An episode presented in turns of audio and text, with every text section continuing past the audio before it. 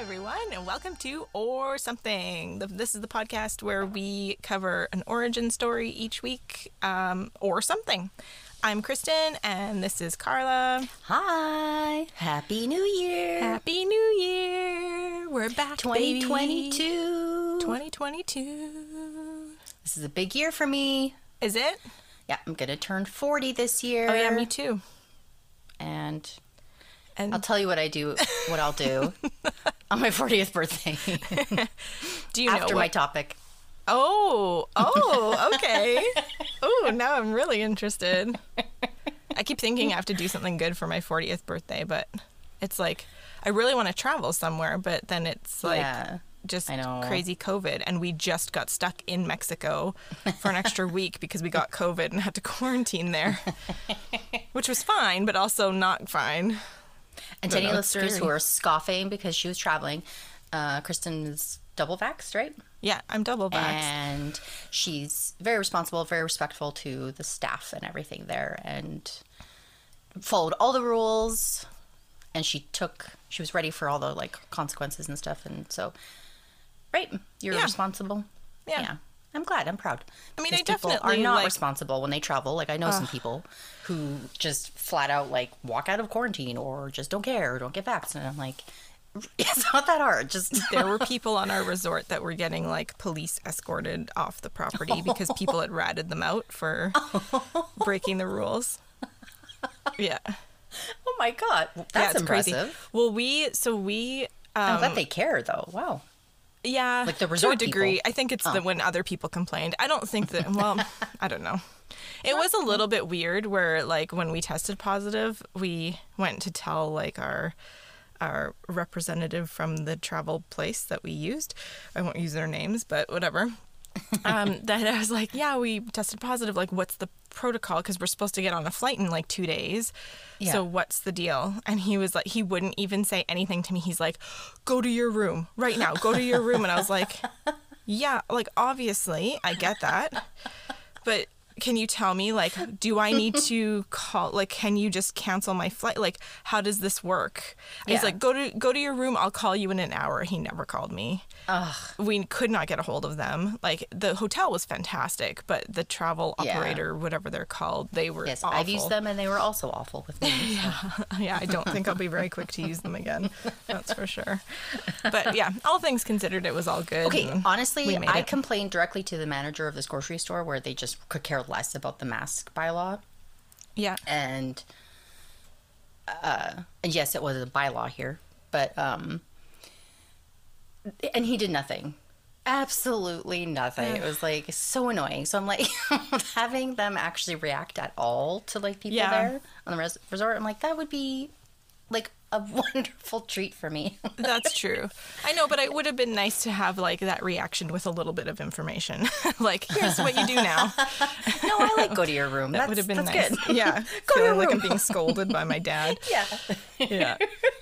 And then we had for that week of quarantine, we we had the biggest group of partiers that were like right oh. across the little hallway. Like we shared, like our doors were right across from each other.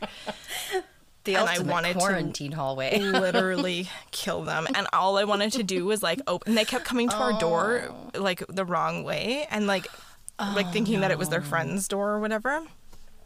And so one time they were like, "It's eight o'clock. How come you guys aren't out party?" Like they were so drunk, just like oh, sloppy drunk.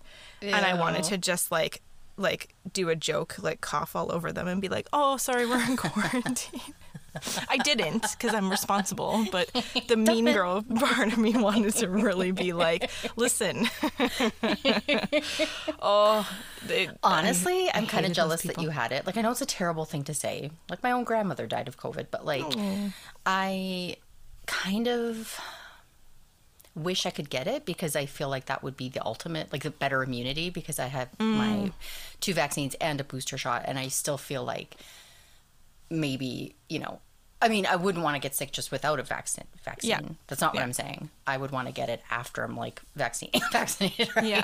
Well, I think now with Omicron, like I keep seeing all these memes everywhere where it's like, if you haven't had it yet, it's almost this like what how like how do you not have it kind of because Yeah. everybody here is has it, getting it, yeah. like it's spreading like And wildfire. like, but that, you know, with the herd immunity thing and stuff, I kind of like Yeah. want people to get it. Like maybe that'll help the well, situation. this honestly, point. for us, it was very much like a really, really, really mild flu. So I realized how lucky we were because not everybody probably ha- will have that reaction. But yeah, yeah. for us, it was very mild, which was fantastic. Yeah. But it was really odd. Like we were there with 11 people. And Yeah. three of us tested positive, and we were around each other the entire like two weeks. Yeah. Like my Yeah. brother tested positive, and his wife and two girls didn't test positive, and they shared a f- room the entire time. Oh, okay. Yeah. See, I was gonna say like if you're not sharing a room, then it's like Yeah. it makes more sense because you're out in the open more, right? Yeah. Everything's very open, but huh, that's yeah, interesting. it was crazy. But yeah, I mean, Yeah. it is what it is, and we'll see how it all unfolds going forward. And Aw. hopefully, for my birthday, I can travel somewhere. Maybe just even Yeah. in BC would be fine. Well, Go I've to the got big mountains, plans. maybe. Maybe you'll be on board with me. I'm I'm there for it. Let's do it. Let's celebrate it right. All right. Okay, who's first this week? I have no idea. I'm so excited to be back doing this. I really too. missed it. I missed it I know. last week. Me too. I didn't miss the research. So I didn't miss the research or either. Something so title painful. will really, really, really make sense to our listeners. Is it the origin story of stuff? I don't know. Is it going to be research and facts? I don't think so. Excellent. Our listeners will. It'll be evolving. The show will evolve. It is funny how what. this it is funny how this week both of us like you texted me yesterday saying like this is super painful and I seriously like forced myself to sit at my laptop yesterday and be like you need to do this. I couldn't focus at all. I know. Like I, my topic though is probably it was so. It's so fascinating. I'm Yeah. obsessed with it now. I was Okay. watching documentaries and like all this. Like I am. Compl- I have a bunch of books in the library now, like on Oh hold. gosh. I'm like obsessed, No way. and I feel very strongly about it and everything. And I still couldn't. I struggled to But concentrate. I'm like, yeah. what did I do at Christmas that my brain is melted? I know. like I had the same thing where I'm like, this is super interesting, and I actually like delved into all these different like offshoots of it. But I was like, I don't want to write this into any kind of thing. Like, I don't want to have to formulate it into something that I'm going to it's okay. talk We're about. allowed to evolve. It's 2022. The New show year, can be new whatever. Nope. All right, should we flip a coin? Oh, are we going to start fresh? Yeah, let's start who goes first? Yeah. Okay. I don't have a so, coin. I don't either. I'm gonna throw this Kleenex box. No, I need that Kleenex box. Here, I'm gonna flip. Oh, I'm gonna flip this little like cable thing, Okay. and if the plug-in end is facing me, right? Okay. It'll be it'll be me. Okay, Okay. ready? So I can't see this, what's happening, by the way, so It's she can make like, up little- whatever she wants. No, I swear. Oh yeah, I guess I Yeah, could. like how it flips. No, I'm honest. You know me. She's showing it to me now. I get what you're saying.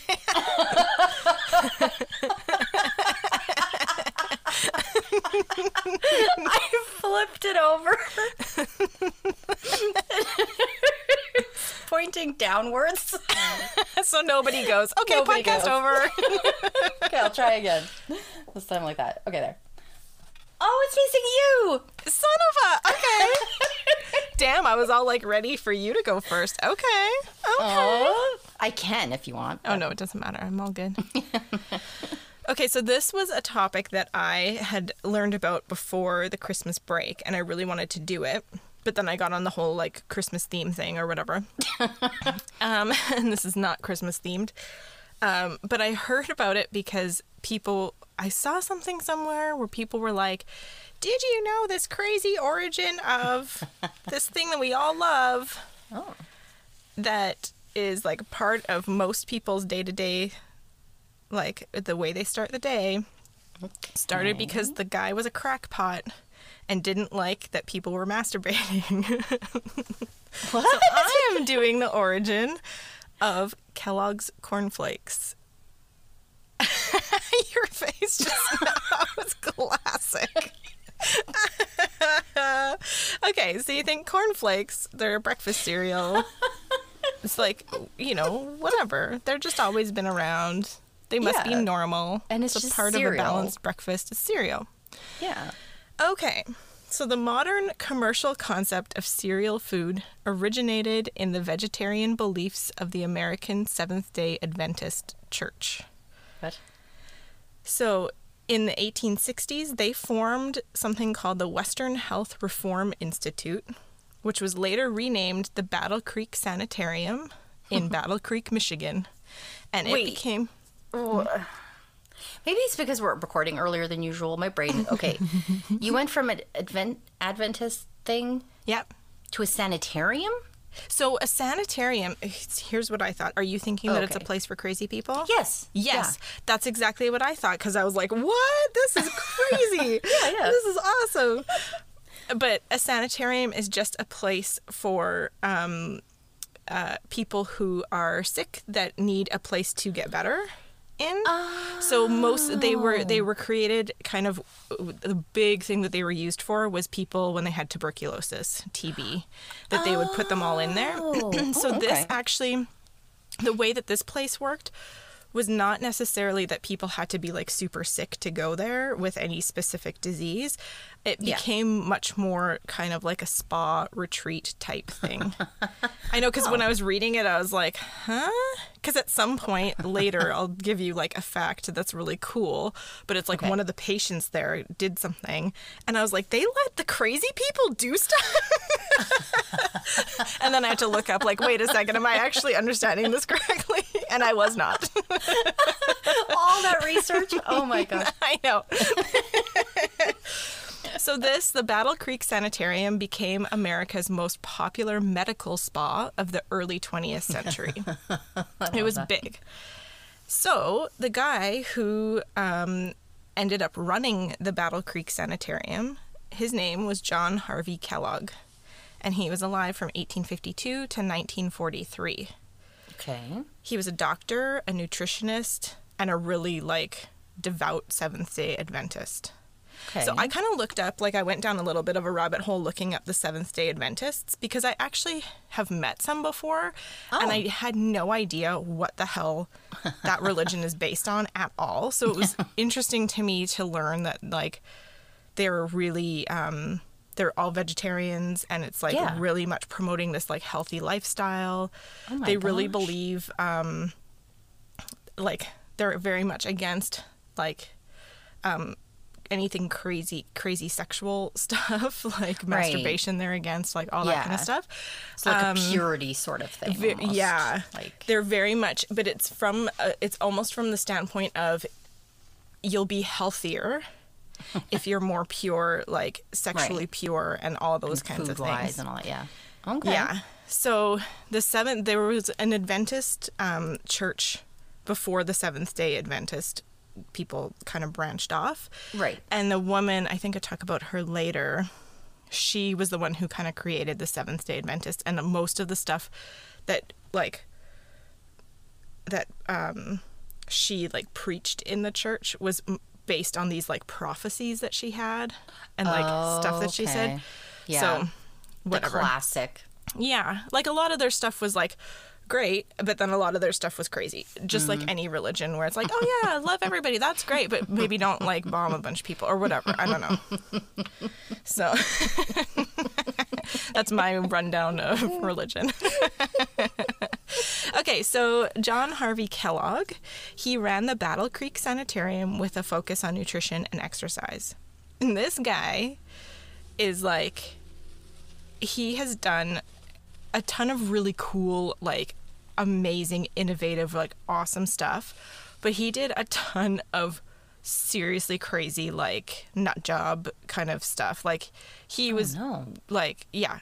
And I think it can be expressed perfectly that he typically dressed in a white suit and white shoes and often had a white cockatoo perched on his shoulder. So he's basically just like some villain in like some kind of I know how to reinvent myself for 2022. That's, what, what you I want, want for your to 40th be. birthday. Yeah. oh my god, we need to have a Kellogg party for our birthday. Yes. birthday. Let's do a joint 40th Oh my birthday party. well, let me hear the crazy stuff he did first, because if it's highly racist or dubious, then It maybe not. Okay. I take it You back. hit the nail right on the head. um, so he did a whole bunch of things. He helped found the American Medical Missionary College. Like he was very like he did a lot of stuff. And even though he was a really really um, like he was an actual doctor that got an actual medical degree, most of the stuff that he uh, really like taught the way he practiced medicine was very much based on his religious beliefs with the Seventh Day Adventist Church Okay. which is important an important kind of distinction so he Right. did know what he was doing he wasn't a total crackpot right. but the the stuff that was. drove his pr- medical practice was coming from the church rather than from his medical like Oh, okay. learnings yeah. so he believed in nutrition he believed in all of this other stuff he whatever all this like get exercise drink lots of water all things that we are, are like we know them now. At that time they didn't know them and so he was very different. There those are all good things but he also believed that eugenics would help save the race and he was a oh. strong proponent of racial seg- segregation. Yeah. He and his wife, Ella, also believed that environment could overcome some hereditary tendencies, like to a certain degree, which is why they ended up fostering 42 children of various races, and they were often termed undesirable, like of the undesirable races. And They were hoping to what with them? I don't know. Part of it was that they. I think that they were ho- they were trying to prove that if you even if you were like undesirable, if you could be healthy and like live this healthy mm-hmm. lifestyle, that you wouldn't be as bad.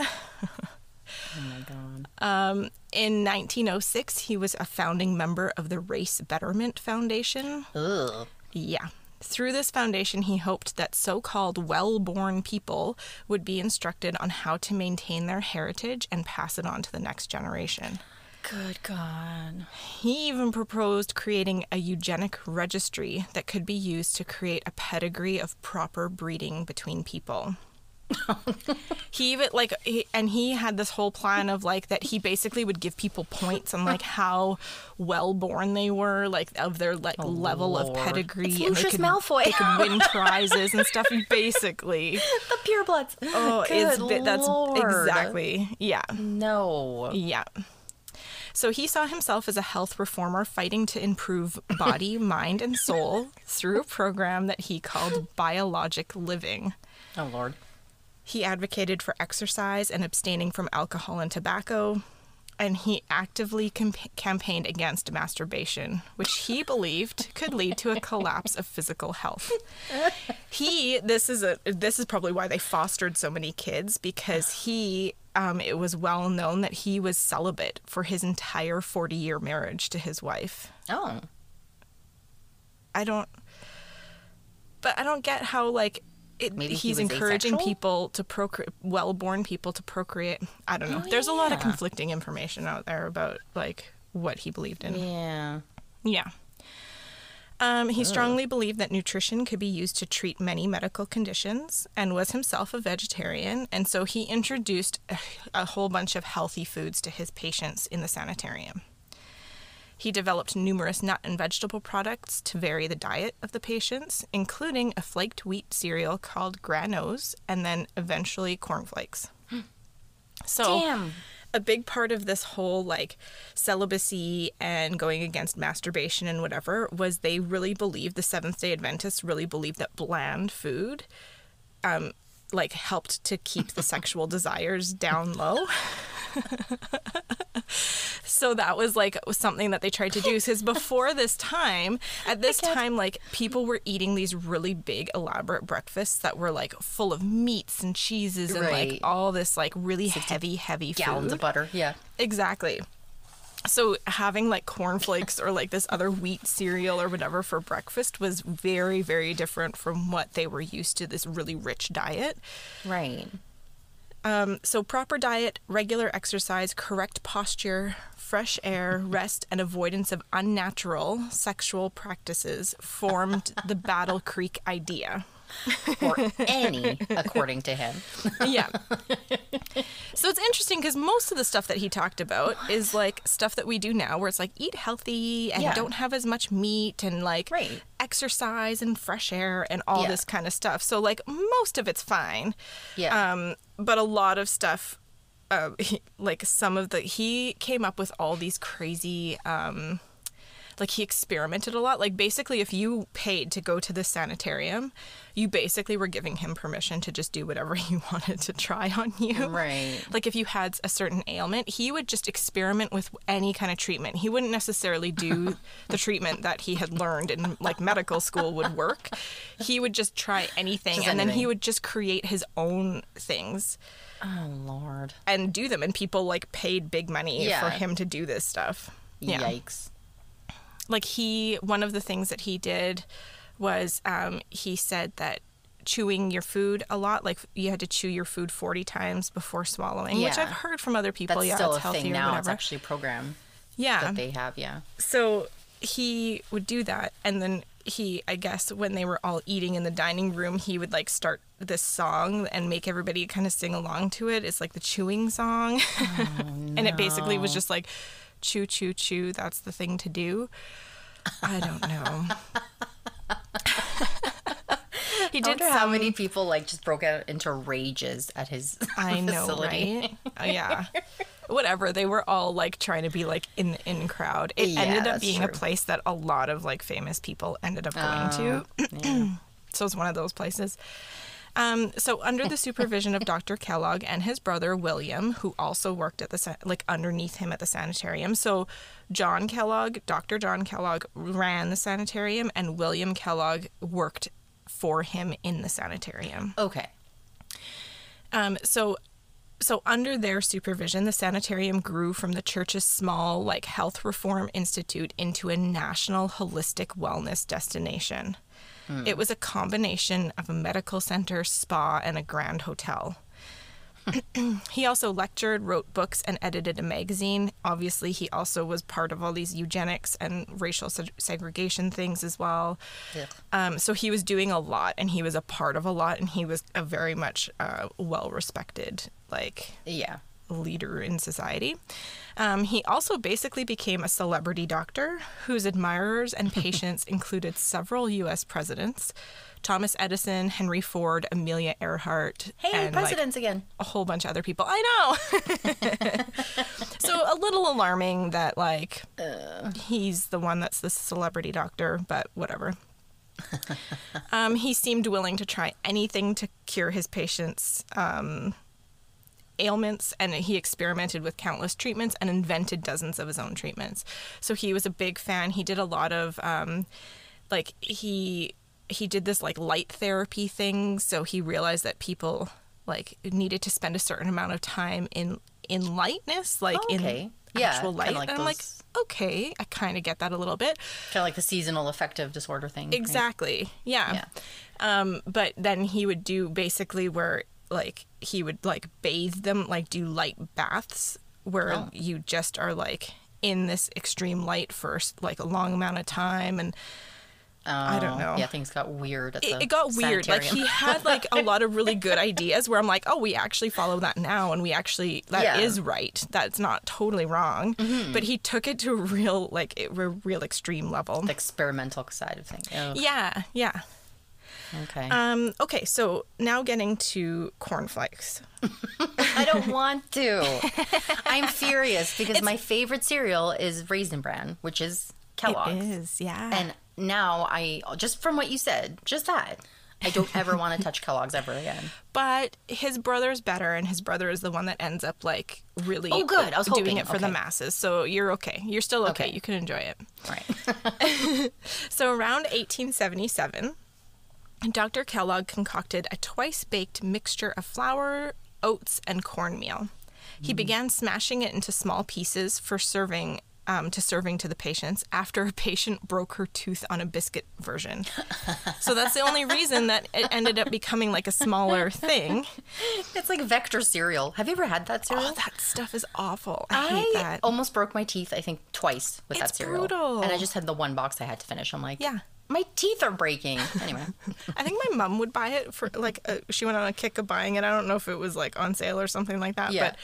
but I remember that. And every time I tried it, I was like, maybe it's better now. No, it's No. not. And this the milk would never like make it mushy enough. yeah.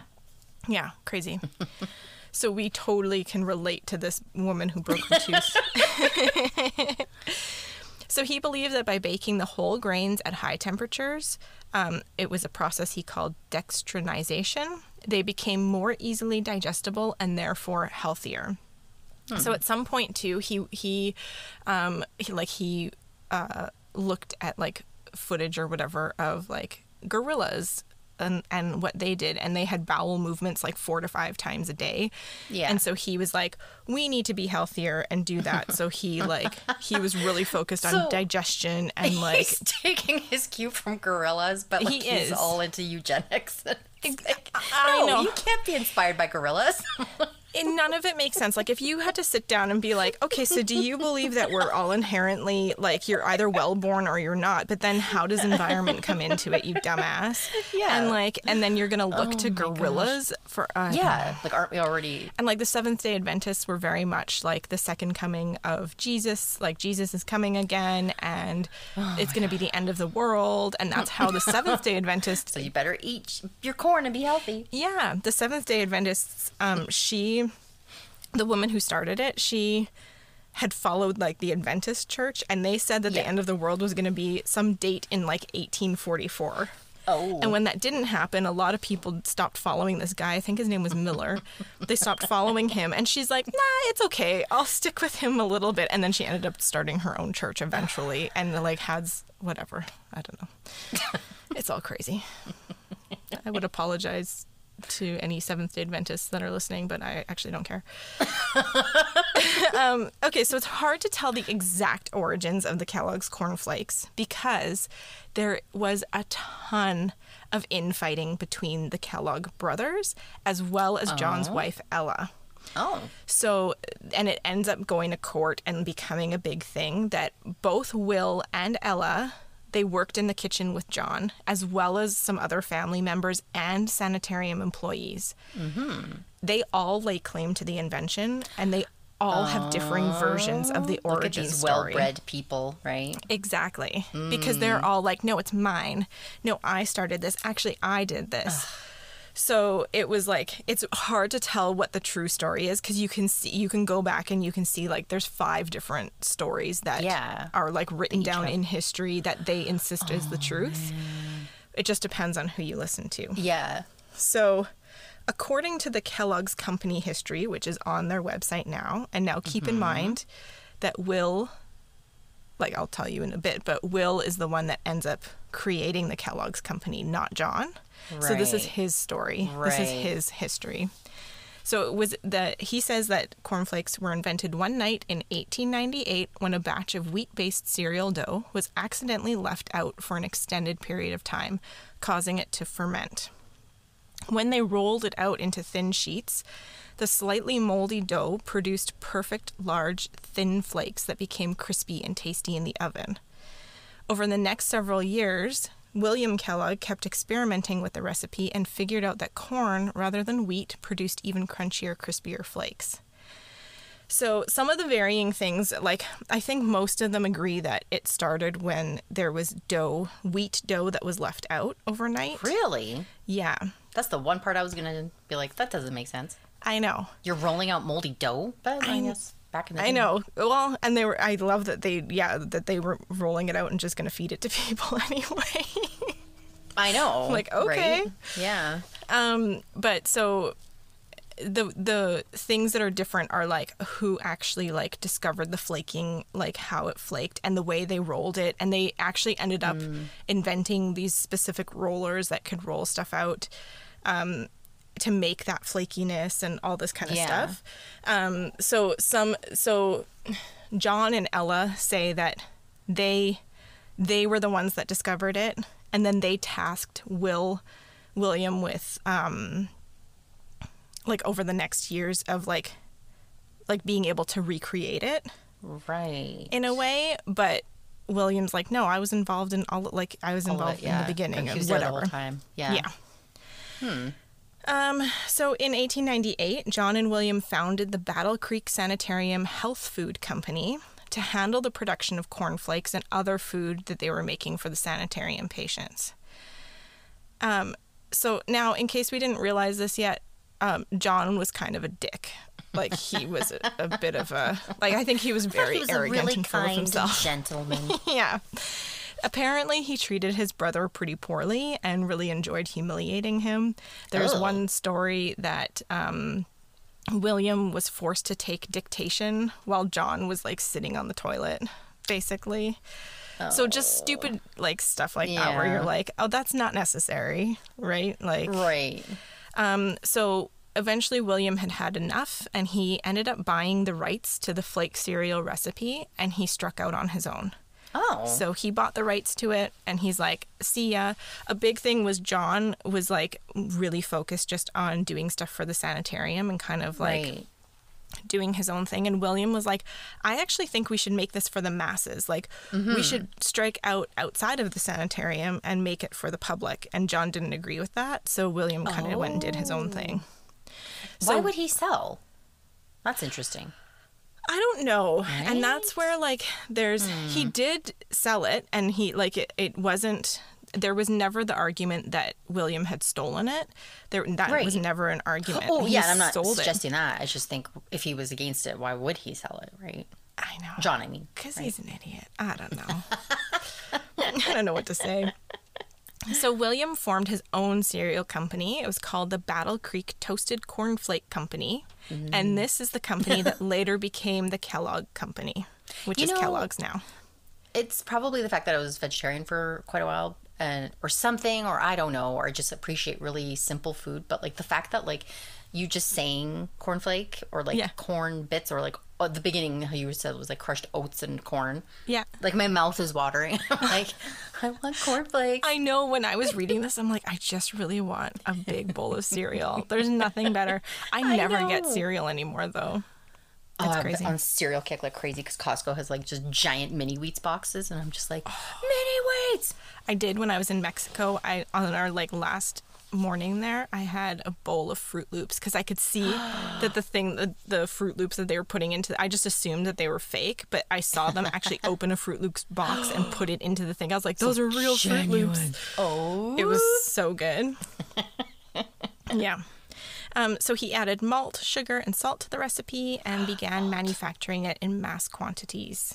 And then he ended up putting much of his profits into advertising, which is a big thing of why Did he breakfast use the cereals- byproducts to make dog biscuits? probably.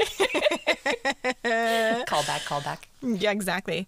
So that like um uh the advertising side of it again is like a big reason why breakfast cereals became big because they started putting little like they they targeted kids Yeah. and they start and they targeted the health food things that they were they said it was so healthy. Yeah, so like a guy I'm going to talk about later. And shelf stable, right? exactly. And easy quick I efficient all this stuff. Yeah. and this guy later that I'll talk about, he said that his cereal, a different cereal than this, actually um, would be the cure to like um, uh, smallpox and malaria. and they're like, okay, that's taking it a bit far. Malaria. I know. You're just Okay. eating your Froot Loops in the jungle. I'm safe. Exactly. It'll be fine. so by 1909, Williams Company was churning out 120,000 cases of cornflakes a day. Whoa. And in the Sorry, meantime, when? 1926? 1909. 1909? How the hell Yeah. did they? My God, they didn't Yeah. have factories. Okay, they did, but like I know, right? but not really. Like it wasn't super. Like I guess it was industrialized, whole but like not yeah. to that Oh my. crazy degree. I don't know. But yeah. Whoa. So John Kellogg, Dr. John Kellogg, was getting super resentful of his brother's success, and he fought him for the rights to use the family name. So he wasn't fighting to get the cornflakes thing back. Just he was fighting that he couldn't use the family name because he had sold the thing to him. Like he bought it fair and square, kind of Yeah. thing, right? But that's So the resulting too. legal battle finally ended in 1920, and William won. Good. and he largely won because by that point the Kellogg's like the cereal was so popular people already knew it as Kellogg's like it- there would be no point to Yeah. changing any of it now right Yeah. So before these breakfast cereals came along people usually ate porridge or leftovers from the night before Right. um, and at some point in the 1800s it became really popular to like have large elaborate breakfast meals that had tons of meat and stuff um, once industrialization came along people had less time to make big elaborate meals and they weren't as active as they once were because some people were going to like work in offices instead of going to be a Right. farmer or what like do manual labor Yeah. So like you know cities were getting bigger so you're so new health issues were arising Oh. and people were ready for like a quicker lighter option for breakfast Right. because it was all about efficiency it was about Yeah. okay you need to be healthier even though a lot of that stuff like isn't wasn't caused by big breakfasts but i mean you could kind of see how it would end up happening Yeah. so that's largely why the breakfast cereals became, and the, the companies that made them, like Kellogg's and Post, became huge powerhouses because they were providing these options at the right time. And Right. they just like exploded. And it's so cheap, Yeah. I assume. It, yeah. Or did they start selling it at a higher price, do you think? No, I think it was, it was like, it was, and they really um, marketed it towards like the middle class kind of people okay. of like, it's cheap, efficient, like Dang. quick and easy for a fa- it's healthy for a family, it's healthy for can all this stuff. Imagine being on the ground floor of cereal. I know, right? Crazy. You'd have to be in that job, apparently. Oh yeah. okay, so that was like the basic history of it. But now I've got a bunch of fun facts that are like pretty interesting in their own right. Nice. Okay, so the rooster mascot on the Kellogg cereal boxes is used because William liked that the Welsh word for rooster is, it sounded like his last name. So the Welsh word for rooster is spelled C E I L I O G. So like Okay. Kel- Kellogg or Kylog or something like Right. How do they actually pronounce it? I don't know. But it's uh, they say that it me sounds it's not at all like I know, right, with Welsh. Yeah. But it did sound like his last name because he had a well a friend who was Welsh, Right. and they pointed it out right away of Oh. like, oh, it's a like kind of said rooster or whatever. So that's where that rooster mascot or the rooster um, like kind of logo thing came from. Um, another fun fact is that John Kellogg, as much a, of a nut job as he was and like a terrible person, Yeah. he invented a ton of other foods that are pretty innovative. Uh-oh. So he's also credited as one of the first people to make peanut butter. Although oh. there were a couple others that invented it around the same time, including a guy in Montreal. So pretty cool. Dr. John Skippy. yeah, exactly. I can resist. Doctor, the peanut guy with the top hat. Mr. Peanut? oh, oh. That's Doctor Peanut to you. Thank you Oh, very much. Peanuts can be doctors too.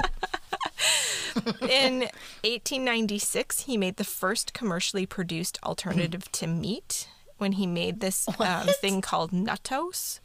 It was made primarily from peanuts and it resembled cold roast mutton. Mm, tasty. What a wonderful thing to emulate. I know, I know, right? he didn't aim very high.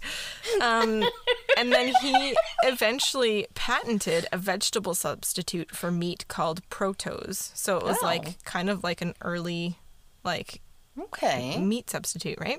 He also invented soy milk and patented it in 1934. He made soy yogurt, soy flour, and soy bread as well. Luckily, I don't eat soy stuff really Yeah, anymore. But isn't that crazy stuff, at that but yeah. time to be cr- to be That's nuts. creating that kind of stuff? I Yeah. think is pretty impressive. Well, I guess if you're pretty desperate at the time, like you will. But that's pretty amazing. Soy. How did But he see, get that's soy? But see, that's also why I think he wasn't all that concerned about selling one recipe for cornflakes to get his Hmm. brother out of his face and just end that relationship, like be done Yeah. with it. Yeah. apparently like so they had a ter- they ended up like not even talking to each other and like like a terrible rift between them Yeah. but eventually um john kellogg i guess wrote a letter um to his brother like apologizing trying to reconcile when he was like in his like 80s or 90s or something Right. But apparently, John Kellogg's secretary had read the letter and thought that it made him look really weak, so she didn't end up sending it to her, his brother. What? His brother only got it after he had died, after John Kellogg had died. He got to read the letter finally. Like she kept it, but she didn't send it to him. Oh my god. Isn't that terrible? I'm like, mind your own damn business, lady. Whoa. I know. Meddling much? Yeah. Jeepers. It's like it's none of your business who looks weak. He should look weak, the bastard. Yeah. Oh no. Mm-hmm. Terrible. Okay, another fun fact. So one of the sanitarium patients Another fun fact. that last one was very fun. it was hilarious. okay, so one of the sanitarium patients, his name was C.W. Post, What? also ended up founding a cereal company that became, well known. He was too Post. poor to afford the fees to stay at the facility, the sanitarium. So, in order to cover his fees, he worked in the sanitarium kitchen and he helped them make granola and was like there for the process of them figuring out how to make cornflakes. no. Mm-hmm. He had adapted Kellogg's cereal recipe into his own recipe for grape nuts. Now, there's a cereal I don't understand, but whatever. Grape Well, nuts. grape nuts are just. Aren't they just nuts? No, grape nuts are is grape like nuts? that cereal. I think it's like, it's not nuts. It's like It isn't? it's like wheat stuff. I know. I thought it was. It's Like, I thought it was always been- raisins. and... I don't think so. It's always been a very Oh, confusing cereal to me because it sounds like Oh. it should be something different. Oh, okay. Anyway, Post en- ended up being a cutthroat competitor to Kellogg and even bought Oh. the exclusive rights to manufacture the cereal rolling machine needed to make flakes. No. And this was equipment that Will Kellogg had originally helped to design. What? So Post was like, uh, sucker, I'm buying the rights to that, and you have to buy your machinery from me now in order to make your cornflakes. Isn't that crazy? That'd be a good movie. I know, right? This whole thing would be a good movie. Well, they'd have to like sandwich General Mills, Mr. General Mills in there too. Oh my gosh, yeah, really. Okay, this is my last fun fact, and then I'll be done. So Kellogg adhered to the teachings of Ellen White. That's she's the one, she's the founder of the Seventh Day Adventists, and Sylvester Graham. So Sylvester Graham was a Presbyterian preacher who advocated keeping a plain diet to prevent sexual arousal. And he was the inspiration for the creation of the graham cracker. What? Yes, and I went down a whole freaking rabbit hole about this Sylvester Graham guy, and there were all kinds of people who followed him. Like he didn't invent the graham cracker, but the his followers were inspired to create all this stuff, and they called it. They invented the graham cracker. They invented all this other that stuff. episode is true where Homer Simpson, remember where he like I think he stopped having sex or something and then he becomes like super like he can focus on things perfectly and he's like really like just super intelligent. So I, th- I suppose that Oh was the episode was. I could have sworn like Marge was like I don't know or but anyway, this is so funny that they're all like the most like Isn't repressed that- people in the world and Yeah. they come up with like and they invent all this stuff. bland food but Yeah, they invent a bunch of bland food. Exactly. Sign me up. I just thought that, was so crazy when I saw that. I'm like, the graham cracker. Like, I don't want to go down this rabbit hole. I feel like That's that's a whole different thing. But like, they're connected. It was at the same time. He was preaching Oh the same types of things as the Seventh Day Adventists, and he had a whole following. Uh, And then there's his own. Quaker oats. I can't right now. Literally, the most boring foods. Oh my gosh. And Americans rag on like the British for having terrible food or something like that. It's like really Yeah. how- like you're just making le- letting Although all the British your... are also incre- known for being incredibly repressed. true Dang. Okay. crazy. But that's the origin of Kellogg's cornflakes, of Kellogg's the company and cornflakes the cereal. I refuse. I hated all of that. Because I don't want to eat Kellogg's even now, even though William but broke off Will and was like better. I mean, maybe not. I didn't delve What if he into was like a- what his like, personal beliefs crazy? were. Probably. I mean, he You did should work have. for his brother, but he hated his brother. So yeah, I don't maybe he know. like yeah. I think he was made and he made bran flakes. I think it was 1915 when he made the first bran flakes. And then he was very much like, "It's super healthy for you." Yes. Yeah. I love bran flakes so much. Me too, actually. They're pretty good. all good. bran. Best cereal of all time. I shouldn't admit that freely in light of this whole conversation. I love raisin bran. I don't know what that says about me. Uh oh. We're old admit- ladies. I only have spicy cereal. Awkward. Oh my gosh. Did you say we're ladies? I said we're old ladies. We're 40 now. They said we're just ladies. we're ladies. I love that. we're immune to the effects of cereal. Exactly. Um, That's it's crazy. it's almost like it's so uncomfortable. It's like cereal, and then so much drama and like this feuding, and then like all these beliefs There's and everything. so much behind it. Like, like so. dang. I know. You think it's just innocent, and it's like loaded, I know, right? and I don't know if we've ever had like out of like the topics that we've done like any like such characters, right? Like I know that's kind of like, why I oh wanted to do this. Like when I very first heard it, all I heard was um, he created cornflakes to stop people from masturbating. And I was like, what now? and when I delved into it, I mean, it's obviously more elaborate than that. That's not the only thing that he was like a proponent of, right? Like he, you know, Yeah. it's the health food and the vegetarianism, like all that kind of stuff Yeah. too. But it definitely was a big part of it. Dang. I mean, it was interesting actually when I was um, when I was researching John Harvey Kellogg himself. A lot of his controversial stuff didn't come up, like the eugenics and whatever, but Oh. I'd seen it in one little article, so I specifically searched for that stuff. Hmm. And then there was like all this information, like he founded whole foundations and stuff. But I was like, that's Oh. weird that they're trying to kind of gloss over it a little bit in other ways. You know, like, it could be. I'm not defending it. I think they shouldn't, but like, I wonder if people don't actually quite understand what it even means, though, maybe.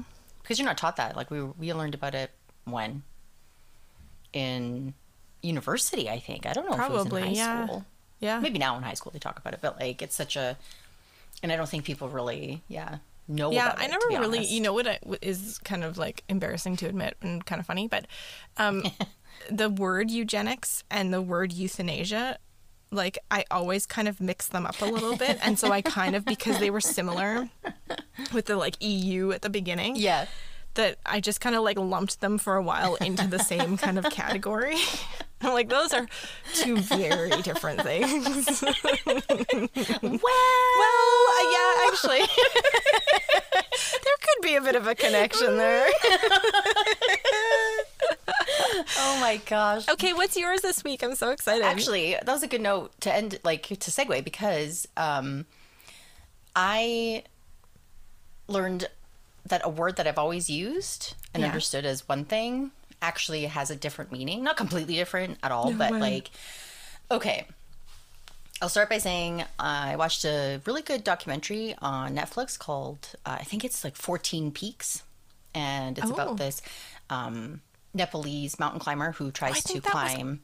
I think that's on my list to watch. Yeah. Yeah, it's good. Yeah. But he um, tries to break a record of like climbing um, 14, uh, they're called 8,000ers when a mountain peak is higher than like 8,000 meters. Okay. So in the, that's the lingo, 8,000er. Right. So he tries to do it in like a record time, Okay. seven months to do 14 peaks. And it's a really good documentary. cow. And he mentioned in it um, that the Sherpas that are, ta- you know, help people Yeah. on the mountains, they don't really get any credit.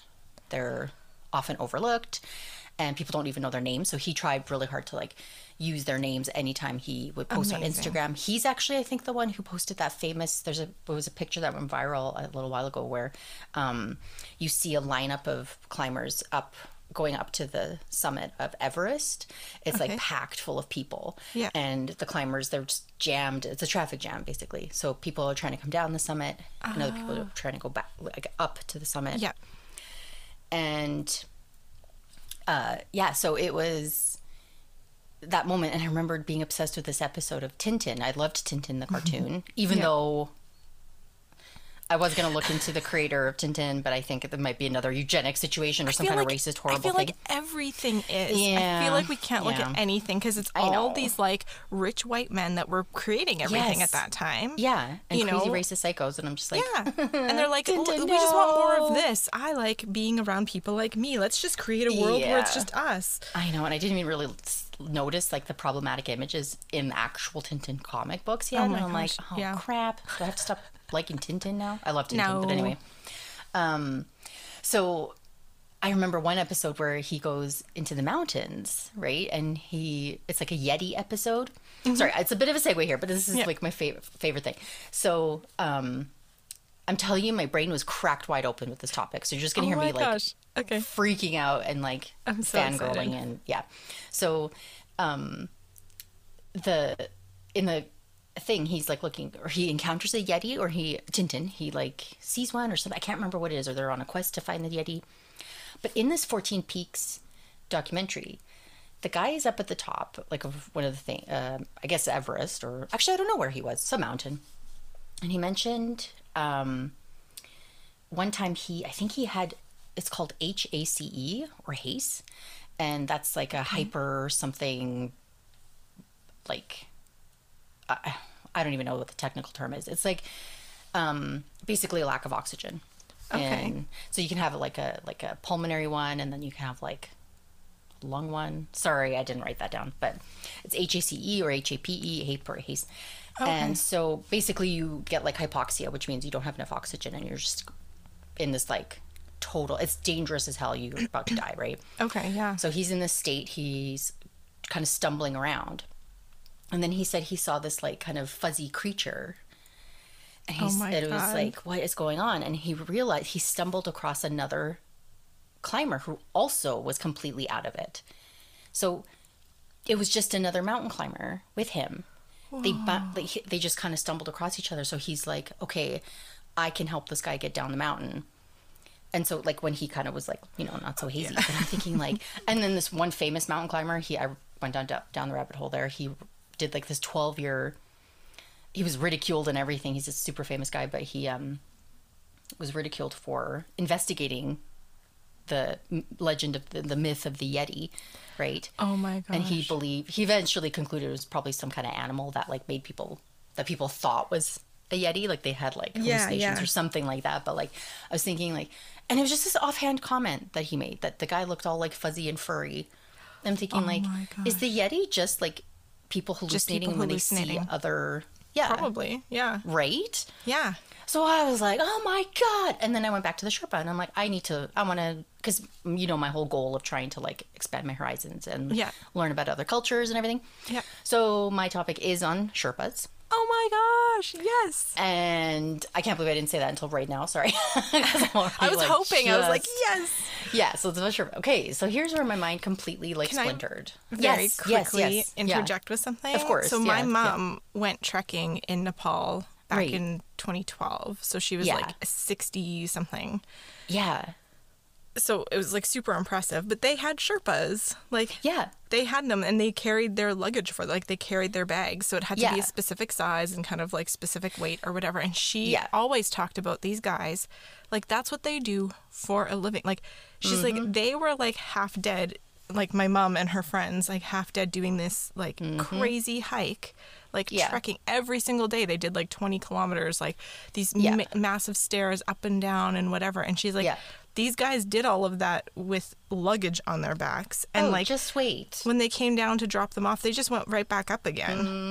It's Mm-hmm. All right. crazy. So she was get like ready in to have your mind blown. Oh my gosh, this is awesome. So I will when I I probably won't consult my notes too much because whatever. For it. Um, but uh, I will when I want to talk about individual the individual Sherpa that Okay. that I okay. So Ooh, cool. biggest thing ever that like just really kind of it kind of rocked me a little bit where I was like, um, how can I go through life thinking one thing and not really knowing Isn't that the so truth crazy? of the matter? It Yeah. kills me. It kills me. It's like me. cornflakes. Now we know. Yeah.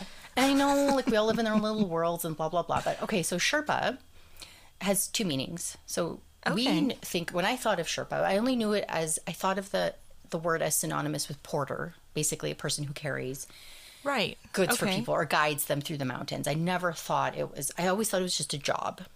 Yeah. No, the Sherpa are a people. It's an ethnic group. What? Yes, right? Oh, no, it isn't. What are you yes, it talking is. about? Yes, so Sherpa, but there is the Cool. Sherpa job. Okay. So not all Sherpa, small k, small s, are capital S Sherpa. Ethnic Okay. group So not all job Sherpas are ethnic group Sherpas. are done by Sherpa, yeah.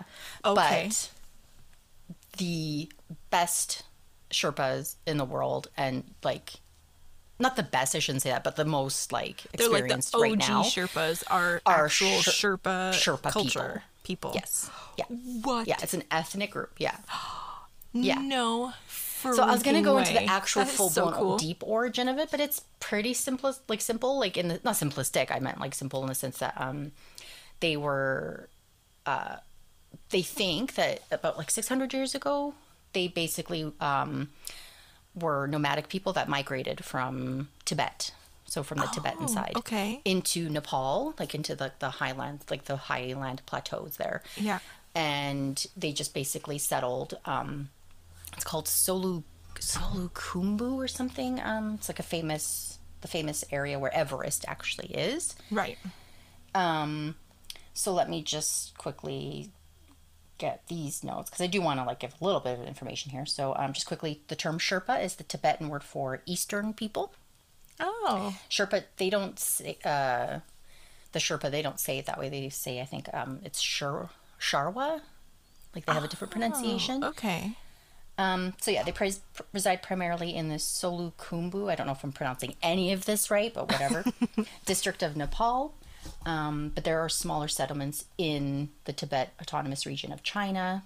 So in case no one, like people don't aren't sure, um, so Tibet isn't its own country, but it's like an autonomous region in China, right? So it's like this contentious thing. Right. And It's Nepal is Tibet. nestled right beside it. They're like it's right there. And Everest, that I will be kind of talking about a lot because that's where most Sherpa are based, like their villages and stuff like Mm-hmm. that. Um, close to Everest anyway. Um, is split right down the middle, the border. Uh, like it's No on way. the border. Exact. Yeah. So there's the China border side, Chinese side, and then the Nepal side. No So, way. I yeah. actually did not know that. Most people climb up the Nepal side because it's Right. easier to get permits and that kind of thing. Um, and that's a problem that I'll get to later. And then there's the Chinese side. And apparently, because of the whole COVID thing, China's gonna like they're thinking of, or they have already put like they're gonna put it like a dividing line at the top to kind of where they're gonna prohibit people from intermingling and like Oh my gosh. how they're gonna enforce that. Hey, they built built a wall once. They can do it again. Yeah. So um, the Sherpa are direct descendants of an ancestral population that has resided continuously on the Tibetan plateau for the past 25 to 40,000 years, apparently. Holy So- cow. I don't know how that kind of works with their migration thing from 600 years ago, but I guess the oh no, the Tibetan plateau is probably freaking huge, right? Because it's all of Tibet. I always I tend to confuse Nepal and Tibet a lot, which is stupid Right. of me, but um, anyway. Um, oh right, so in central Tibet they found stone tools at altitudes of about 4,000 to 600 meters, which is very high. In case anybody doesn't know, um, they were dated back to about 30 to 40,000 years um, ago. So, like, um, there are like obviously like really old archaeological finds in the Tibetan plateau, right? So, um, these people came on over. They think it was during maybe um, during political and religious turmoil from possibly the Mongol invasion that the Oh. some groups kind of left and were Well, I So- think in that area there was because there was lots of stuff happening, and right. Yeah. I, I'm sure that there were people that were like, "Hey, we we're good with living in the mountains. Let's just like find a safe haven here." You know, exactly. where they're not necessarily. Well, it was tied into Bu- their Buddhist beliefs. They have, um, they're like, they still follow like a certain, um, like kind of original Buddhist branch, I guess you could say, um, where they believe that like, uh, it was kind of like a land of opportunity. They were moving Mm. towards Nepal to kind of find a better life for themselves. So, okay. um, and that's kind of a um, a thread that continues to this day for the people. They're still always trying to like move forward. A lot of them move, moving to the states. There's a huge population in New York of Sherpa. Where really? They yeah, where they really want to like just have better lives, right? Because they live in like really poor, poor, poor, It's really poor. isolated communities and villages, right? My mom, sorry, I'm going to keep talking No, about it's her good. thing, I, but I want like to hear about this. she because she went before they had that big earthquake there, like that big earthquake that just like a lot of the Yes. villages that she had Oh, stayed in and walked through were destroyed. Yeah, and all she thought like she would look at the pictures of the people and like these kids that lived there, and she's oh. like. They might be dead. They might not have a, a house anymore or whatever, right? Like it was really Yeah. sad. But she said those people, the number one thing she said about the people in Nepal and specifically up the mountain, they were so happy. And these kids were so happy. And they'd uh, like these kids would be walking next to them, going to school or whatever, like having to like traverse all this like crazy like distance to go and do all of this stuff. And Yeah. huge smiles on their faces. They like they were so happy and so welcoming and so such warm people. Like Yeah. she just raves about it. Like I think it's such yeah, a since the beginning, they all the Yeah. Sherpa that they were noted as being just full of joy and like so helpful, and they treat everybody as like family, and it's just this like really And that's exactly what she said. And it was like this overwhelming thing for her. Like she really had a, a strong connection to the people there specifically because they were so. Like that's really hard. Like it's hard to not have that rub off on you when you're around it. I think. Like, Yeah, Because we're so not like that here. You know. uh, Yeah. In North America. And it's hard for us too because we have that like privilege that when we we just assume they're all going to be miserable when you Yeah. know like these poor It's people like are going to be half of closed off and Yeah. yeah and just Yeah. kind of like not welcoming and it's like no that's not the case Yeah. well things are changing Ooh, uh-oh. Mm-hmm. Okay, so um uh so yeah, so about the 16th century, let me just recap the ancestors of the Sherpa migrated from Tibet to the Khumbu Valley of Nepal, um, or Solu Khumbu or whatever. And yeah, Nepal is obviously pretty small. It's 147,500 square kilometers. So I think compared to like well, it's definitely smaller than our pro like our provinces, like either BC or Alberta, right? So it's like this tiny little place, right? Yeah. And they're broken up into different areas, and there's different ethnic groups, kind of that kind of sort of favor certain areas, right? Um, the Sherpa are very much like the Everest people. That's what they're known for. They are in other pockets, though, like I mentioned. But um, Right. so, okay, this is the crazy stuff. now, oh, I don't even know what to get to first. I'm dying. I love this topic so much. Just say okay. all of it. Okay. First of all, I have always been anti, um, like extreme sport kind of mountain climbing or backcountry Yeah. hiking. I think it's selfish, dangerous, expensive, and just horrible. Hmm. Even so, even though I still believe that, it's really hard not to watch and be fascinated by this whole entire culture and the whole thing Yeah. a huge misconception. This is like basically the research that blew away like all of my misconceptions. So people make Everest seem like it sounds like it happens kind of quickly. I assume it takes just a few days to climb.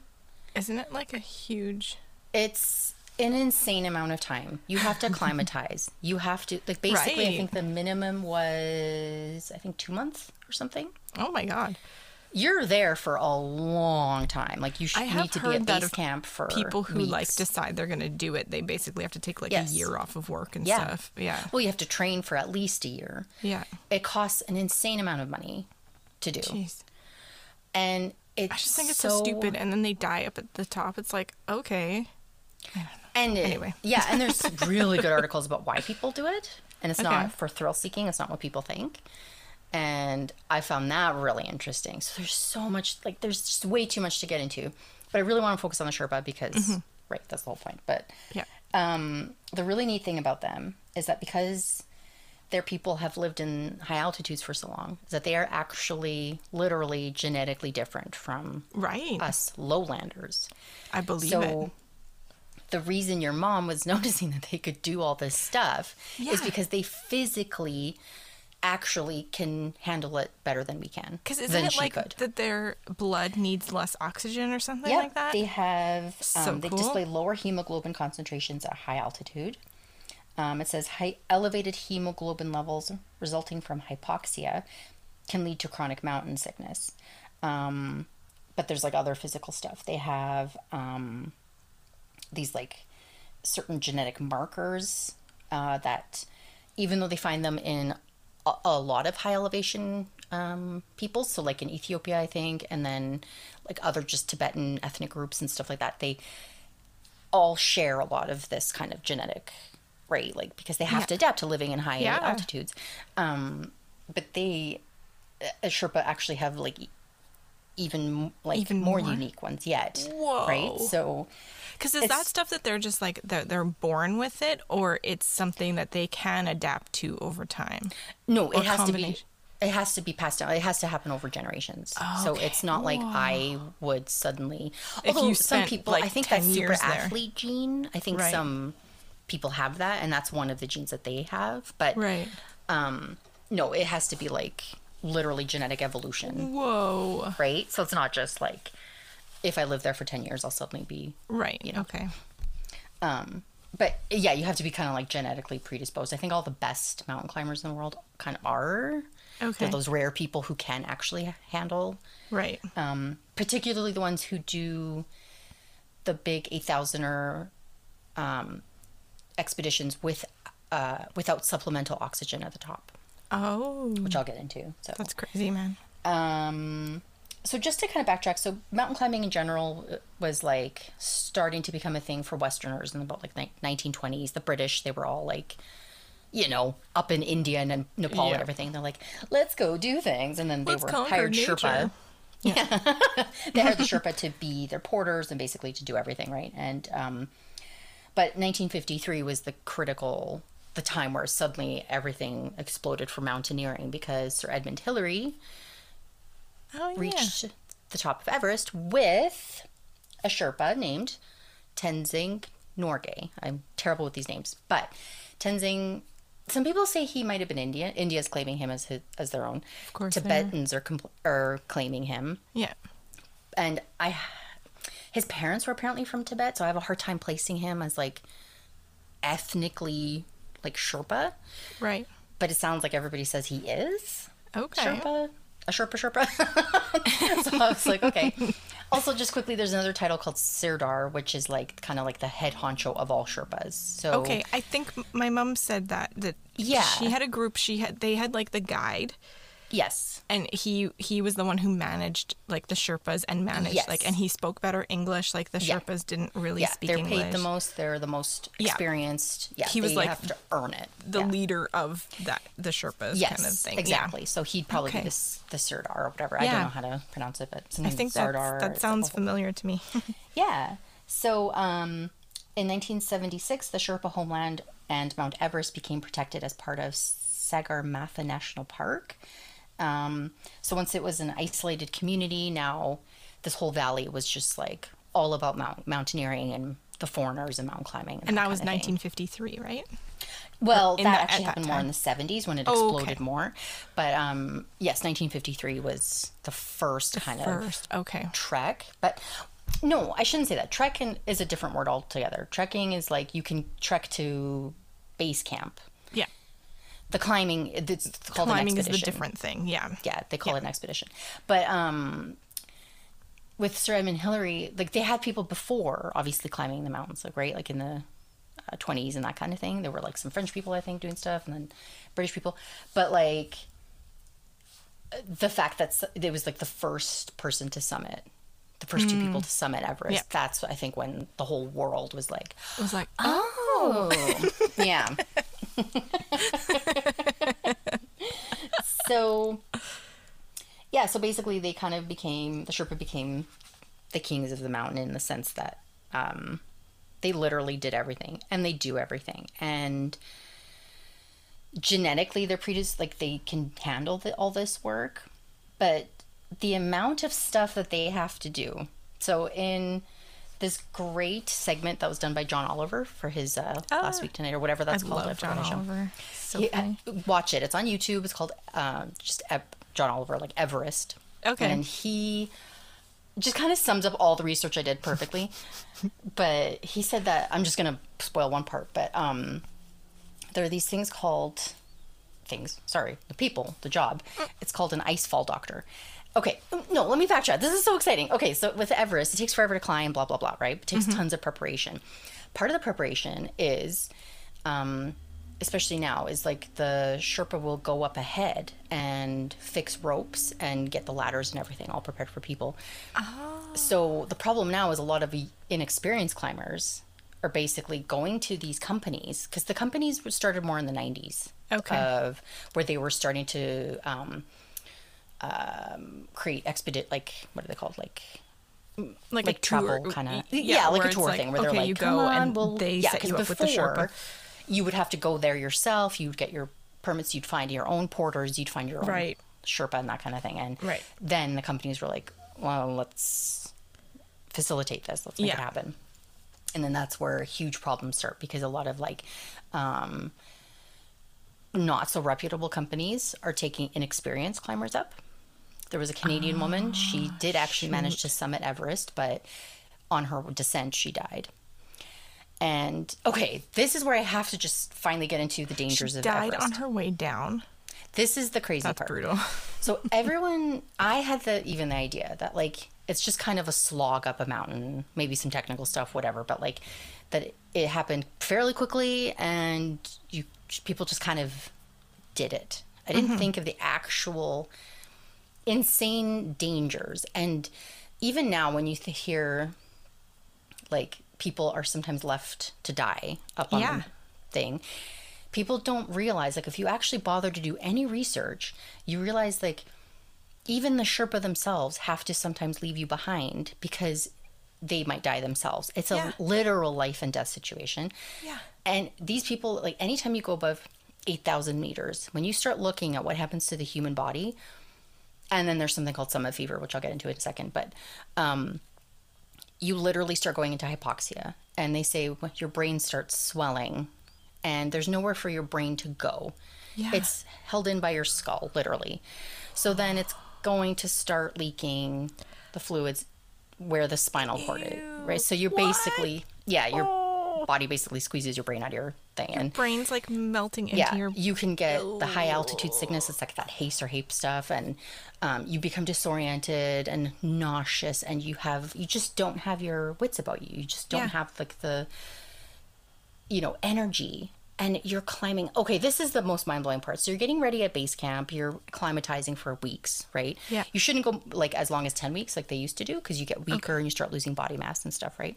okay, so it's So kind of like five one to of those six weeks. Like you have to find that balance of acclimatizing, but not too Yeah. much. Yeah. Okay.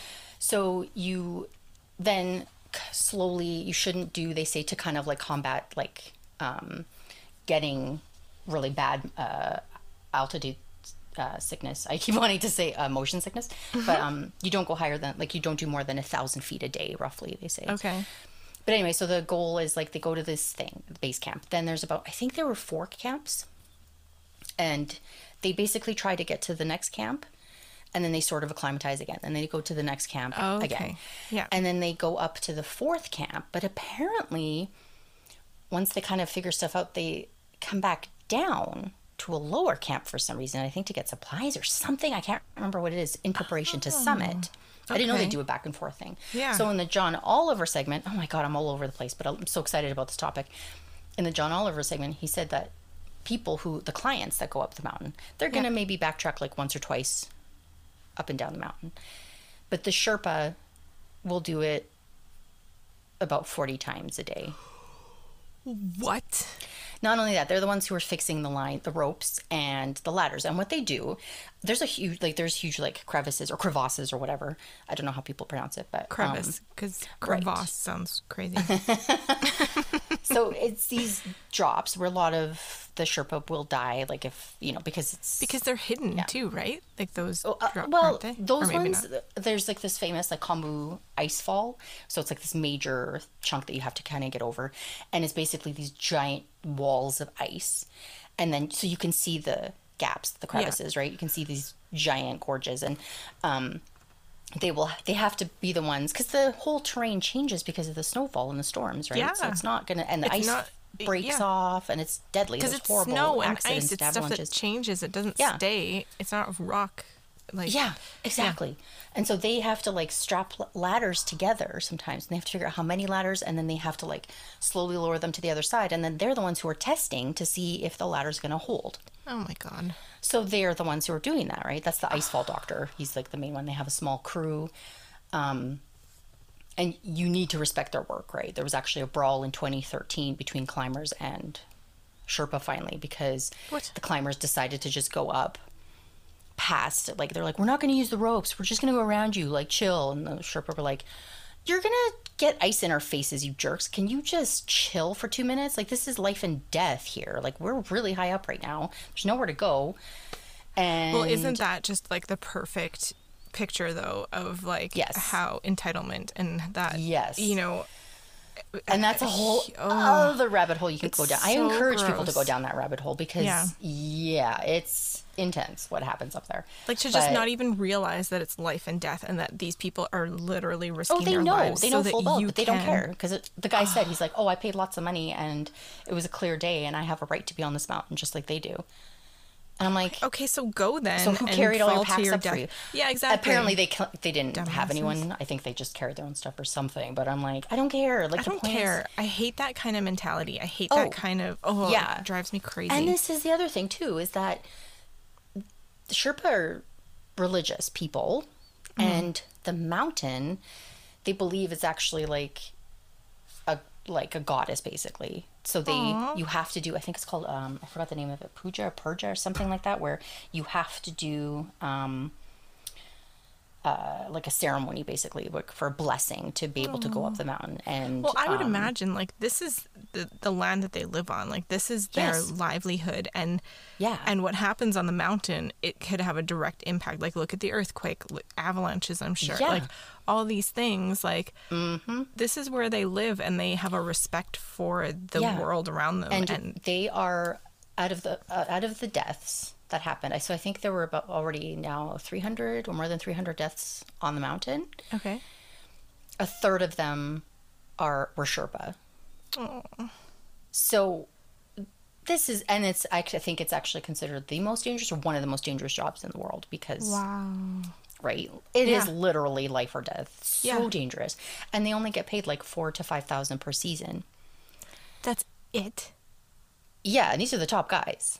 So the porters, the cooks, the at base camp, right? There's Because kitchen- those usually they people who do that up, right? spend a ton of money. They spend They way more than that to go There and do are that. luxury packages that go as high as one hundred thirty thousand dollars, where they Yeah. will set up like little heated tents for you, oh my god. hot showers sometimes. Yeah, so they probably have like Food. 15 Sherpas, so they're getting yes, they do. even less. It's one Oh climber usually, and they have like four or five, or like I guess three or four uh, Sherpa with them. So these people, they will go back, and this, especially with like if it's a cer- just one group, it's going to be like just a few Sherpa who are going to be carrying all the packs Yeah. back, and, forth, back over and these forth. Oh ice falls, forty oh times a day, right? Yeah, sure. Once it's secure, whatever. But I'm like, this is way No, high But that's a thousand. You said a thousand meters a day. They do basically, right? no, they shouldn't do more than a thousand feet a day. Oh, a thousand feet. Okay. Westerners. But Yeah. between but between the camps, like between the camps it starts i think at six i think mm, i think it's like 6000 something feet okay. uh, and then everest is actually 8000 uh, yeah base camp is 6500 feet i mean meters meters sorry high and base camp and summit is uh, like 8000 something uh, Okay. Meters high sorry i meant meters with that So one, but yeah. regardless, like that's still like going 40 times, like they're still climbing a mountain. That's uphill and downhill. yes yeah like And oh okay, so Oh this is the other crazy thing. I just never knew what it entails again. So I told you, like, you know, we're going up and down the mountain, acclimatizing, mm-hmm. right? Then when you, uh, the climbing season itself, like the reason there's like so many um, pictures now of Everest of like it being clogged and lineups basically going up to the summit. Like people are just back to back. There's no, it's not this solo No. adventure, this beautiful, majestic thing anymore. It's just you on a rope with just all in a lineup going up Gross. this mountain. Yep. It is gross. Um, is y- the window, climbing window is like 10 days in May or something like that. That's it. Yeah. Some people have said it made it sound like a little bit longer, and you can climb at other times. But the even only so, people who successfully year- climbed in the winter without like oxygen, for example, I think I think was a Sherpa. There was only like Okay. one person or something, and it was like, um, the Sherpa break all kinds of records left and right. They never As really they took credit should. for it before. Yeah, I know. Yeah. And now they're finally like, uh, we broke some records, but like, Yeah. So yeah, a lot of them are making a name for themselves. I'll get to those guys in a second, but like, um, yeah. So they have to like. There's a small window, and then even then, that window could be as small as two or three days because of weather. If Yeah. it's bad weather, there's no way. And people, you have to listen to your Sherpa. If they're like, you're too slow, you're not going to make it, you have to go back. If they're like, this weather sucks, go back, you have to go back. And the problem is there's something that they term summit fever. When you get past, when you're going from base camp four up to, to the summit, you paid so much and you've been there for so long acclimatizing that you just are like no i can make it. I'm gonna get to the summit. I need yeah. to do this. I'm so close. And that's where all the real shit happens. Like there's a famous story of a climber. Okay so one climber unfortunately he died and um, you actually passed his bot past his body when you were climbing up the summit. Right.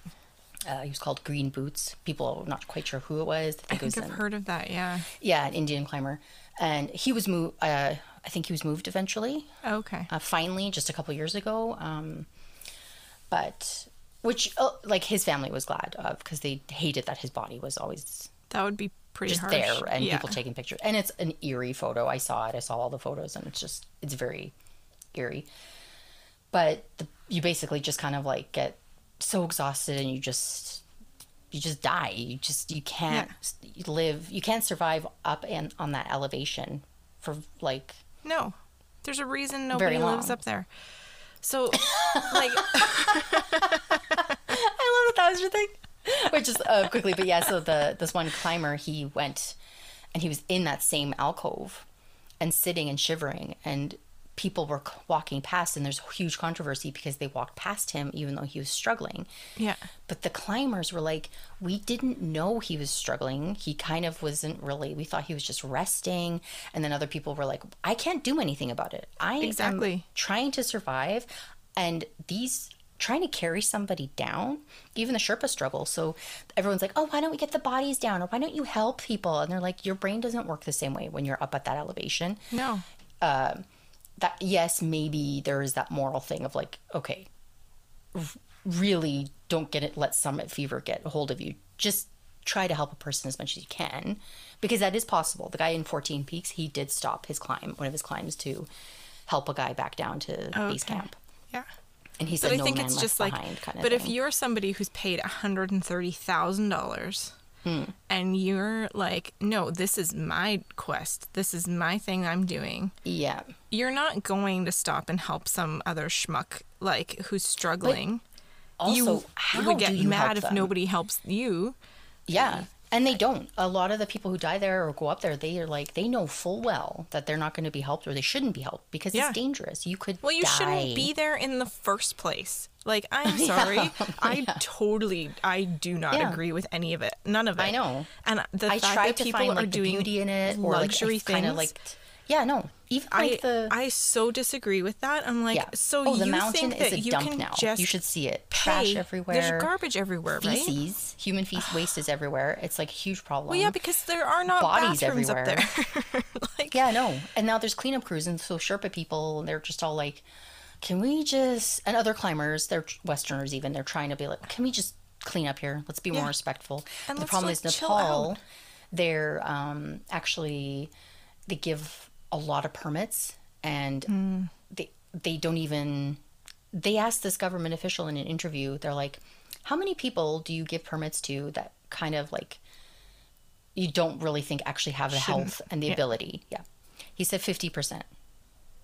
Yeah. So he, and they make, I think, 2 million or something a year per season or something like that. And back to the Sherpa here, because that's who I really should be focusing on here. I just get so, I don't, I didn't know anything about I get so enraged about stuff like that. I know, but so back to the poor Sherpa, they um, they hardly get any of the money. They unless you're like really Which is crazy because they're doing like all of And this is what a lot of Westerners say. They're like, "Oh, but the Sherpa are the rich people of Nepal Why? I'm like- Why would they say that?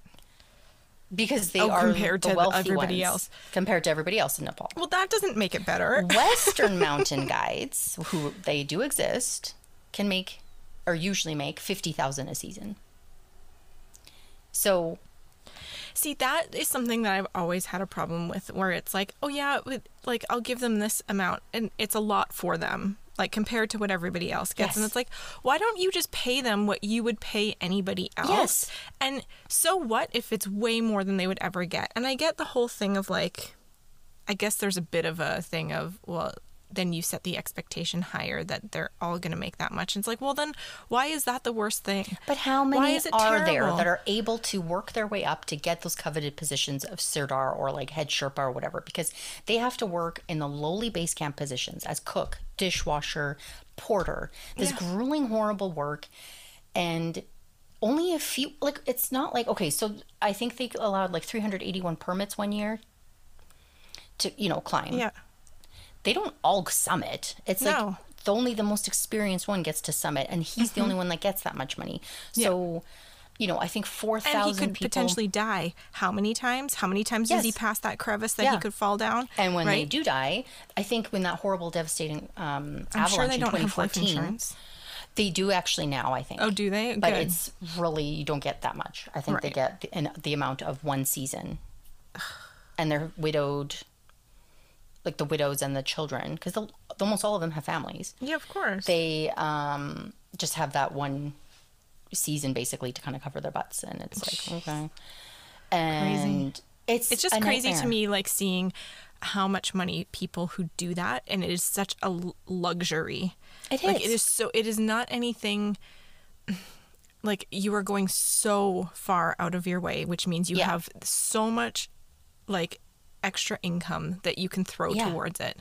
Yeah. And these people are risking their lives for you to risk your life to have Yes. to do what? Like Yeah.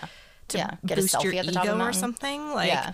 I don't like that kind of stuff is so crazy to and there are a lot of people that are boastful and they're very there's a few like more like um reputable mount, mountaineers who are like they give credit where credit is due Mm-hmm. and um they i think it was messner. He had the record i think for climbing all 14 peaks but he did it longer than the guy who just recently on the netflix special who wanted to do it in seven months. And he said like when i ask people why they climb oh, and they if they ever say oh it's for fun then Mm-hmm. i know that's rubbish. He's like climbing isn't fun. No. it's grueling. It is like the most like you know like stressful thing you can do to the human body and the mind right and a lot of them do it they think like when they research they're like they think a lot of climbers do it because um it's almost like a reverse like you know if you're afraid of something most people just kind of avoid their they don't want to Yeah. face their fears head on but they th- actually think it's a kind of reverse almost compulsion where they ha- have to face that fear head on so they can't and or it, it could be a control thing as well that's another theory Mm-hmm. that they have so little control in their lives that that's the one place where they go to the most extreme yeah. Like it's literally about life and death and Yeah. that's the one place where they have to like they have full control because they have to have full control or they're gonna die Yeah. right it's this kind Yeah. of like so there's a lot of cool psychology now kind of like where they or scientists that are looking into the psychology of why people are doing it it's not thrill seeking Right. that kind of thing nevertheless there are a lot of people who have the egos and who just do it to boast Yeah. and they don't give credit to any of the sherpa Well, and I think a lot of those are the ones that aren't actually able to do it, like Yeah. necessarily, right? Yeah. I don't know. even the most skilled people, like the huge devastating thing, there were like books and movies made about it, like Everest, literally called that. But um, in 1996, there was a huge storm, and eight people died, and a lot of them were the best of the best and they died right and they it was just this devastating scramble because they were like how do we they lost their way. Like these are freaking mountains Yeah. that like you don't just walk up a trail. It's like Yeah. you know Yeah. and they get lost and they try to help each other and some people don't try to help each other. Oh my god let me tell you this one quick story before i go to the sherpa sorry really quick. This one guy um beck weathers he was in that um 1996 storm. He struggled. He was like falling down i think. And i think they just yeah they left him basically for dead because they just couldn't help him Yeah. forgive me if I'm getting the story wrong, anybody that knows it really, really well, but um, he, from what I understood, he ended up getting either helped down or to this tent eventually. So I don't know if people went back up to get him or what happened, or if he stumbled down, but they basically got him into this tent. Okay. And this head guy, they were all struggling. They were all like half dead, and they were like, "Good God, we need to get the hell out of here and get some help." Yeah. And um, they found his, um, like the one guy. He looked in and he saw this body was like under this sleeping bag, and he's Oh like, he's like, I'd seen enough dead bodies on these mountain climbs that I just was like, I don't want to see another one. So he Yeah. left. But Beck Weathers was still alive, Oh no. and they all started going down the mountain oh, and Weathers woke up and he's like, it was, there was nobody around. He's like, what the heck? Where is everybody? Like, help. Like, I need help, right? And this was, oh, they did help him down after the first collapse because um, he spent a night. Yeah, that's what happened. So he was, he like collapsed. He was, they left him there. He had to sleep in like a little kind of like dugout kind of thing or whatever. Okay, so yeah. he, his hands were, com- his hand was completely frozen and his arm oh my gosh. and his nose. So when they got him the next morning, they were like, "Oh crap, he's still alive. Let's go get him." And the one lady, I think she said, like you could tap on his hand and sound like porcelain. It was like just completely. So he lost a hand and part of his forearm and his nose and everything, like from frostbite.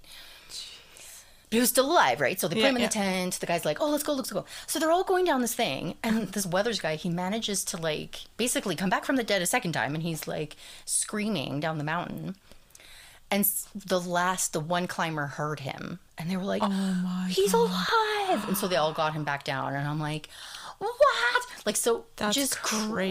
crazy stories. And so when I hear stuff like that, I'm kind of like, it's hard because like those climbers, they really did have respect for the mountain and for the the tradition of it, and they really there was something about it. But then it's interesting because he apparently like, you know. I don't know if he regretted doing the climbing thing, but he had trouble with his family and he wanted to reconcile with them afterwards. Like, he wrote a whole book. I have that on hold in the library. But like, But I mean, I think it's that hard thing of like you've intentionally put yourself in that situation.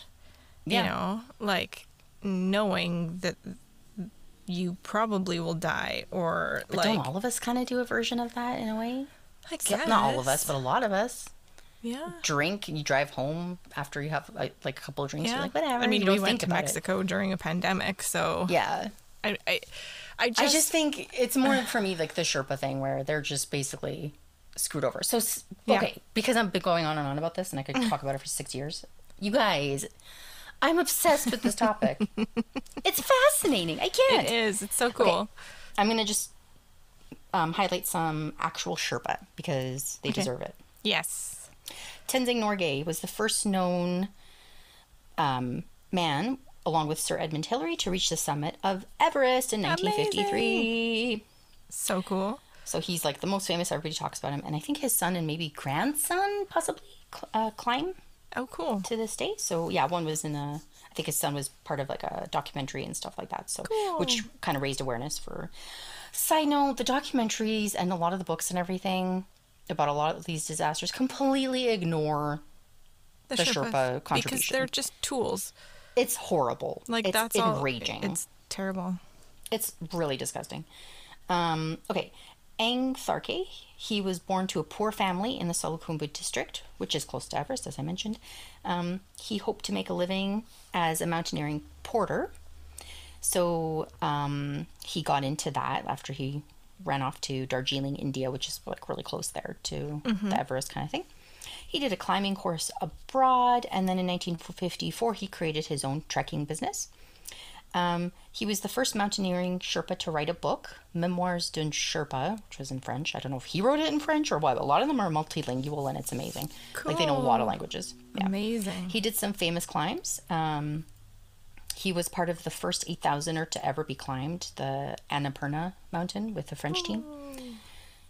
Um, That's where my mom was. She went to the, I think the Annapurna. Oh, They trekked to the Annapurna base camp, I think. wow! But she didn't go up the, but she was on that side, not on the Everest. Dang, Yeah. I love that. Yeah. Um, he said that the French treated him as a friend and was invited to be part of the summit team. But he said his feet were freezing and he just let them go. He's like, you idiots can keep going. I'm cold. Um, and listen, oh, this is the best part. Why they're the most underappreciated humans in the world. The two French guys who did summit got frostbite, frostbite and had to be carried down by Tharkay. oh my god. People loved him. They're like, oh, jeez. like I can't with this. They're just literally carrying the people down. I'm like, oh, idiots.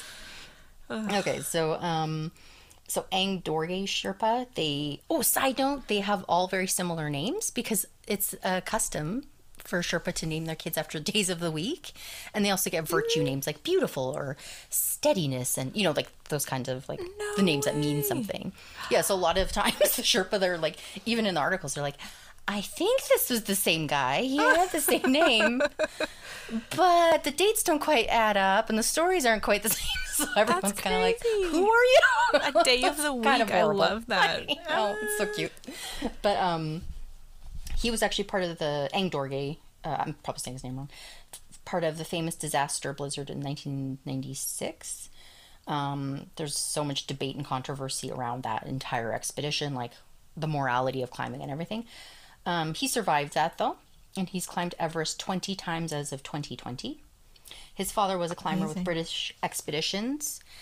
Um, he wanted to climb as a kid and he became a porter at the age of 12 and i'm thinking the work ethic in these crap. kids like yes they had nothing else a lot of times their family the father dies or whatever and they're just yak farmers most of the time but i'm like you're working as a porter at 12 jeez Yeah, Louise. when I was I was 12, picking my nose at 12 Yeah. um super famous one Ang Rita sherpa aka snow leopard Ooh. He was born 1940, died in 2020 at the age of 72. He was born in a city, I don't know how to say it, Thame, T H A M E, might be Tame or something like that, uh, near Everest. His family reared yaks. He helped with the yaks and worked as a porter on trading expeditions across the Himalayas to Tibet. He became a mountaineering porter at 15. Um, he didn't do any formal mountaineering training, though. He climbed not. Everest 10 times without supplemental oxygen between Whoa. 1983 and 1996. He still holds the record for most summits without supplemental oxygen. He did 18 8,000ers, they think, anyway, and all without supplemental oxygen. Holy crap. And he was the first and only person ever to climb, I think, um, unless somebody recently broke the thing, but um, to climb Everest without supplemental oxygen in the winter, which is like crazy because you don't climb in the winter. and he's probably like, "What's the big deal?" So like everybody else, like I don't get what's well, so like a lot of Sherpa, like the actual people, they because they revere the mountains, right? They they Mm-hmm. think that you should stay the hell off the mountains because the gods are going to be ticked off. Like, don't disrespect them, right? But these ones, you know, there's such good money in it. They're like, well, and but a lot of them just keep doing it because they they don't listen to their families pleading for them to stop. They're like, yeah. this guy, however, he did. He actually after that '96 disaster, he stopped Okay. and he he was just devastated by the loss of his friends and he had um he fell ill with some kind of liver condition and he retired and that kind of thing so um he had a super dignified funeral people really paid their respects at the time so i feel like in the community there's a good pocket of people that are like and the nepal government will come out of the woodwork suddenly even though they don't give a crap about them normally like financially they'll be like okay let's do a nice funeral get some statues okay. going that kind of thing Yeah. um, just a couple more. Um, Appa Sherpa, um, born in 1960, he did 21 ascents of Everest. Holy so what that means when they have those numbers is they actually get to the summit which is incredibly hard, right? That's crazy. yeah, but other than but actual like around the camps, they've probably done it like hundreds of times. Oh, yeah, I would say like Um, thousands or millions of times. yeah. He was nicknamed Sup- he is nicknamed Super Sherpa. he uh, until 2017, along with Purba Tashi, another Sherpa, held the record for reaching the summit of Mount Everest more times than any other person. But that record was broken by Kami Rita. So quickly, Appa Sherpa was also born in that Tame or small village. Okay. Um, his father died. He had to take over stuff. Um, and he just got into climbing and so on. Um, sorry, I'm trying to speed through because I'm running out of time here, unfortunately. But um, everyone just look up all the Sherpa. They're amazing. They have such great stories. so cool. I'm like so Um, interested in them. I know. Um, he, Babu Chiri, he spent a record 21, hour, 21 hours on the summit of Everest without supplemental oxygen and without sleeping. Holy cow. He made the fastest ascent. I don't know if it's been broken since then, but um, I think it has though. But he did it in 16 hours and 56 minutes. what?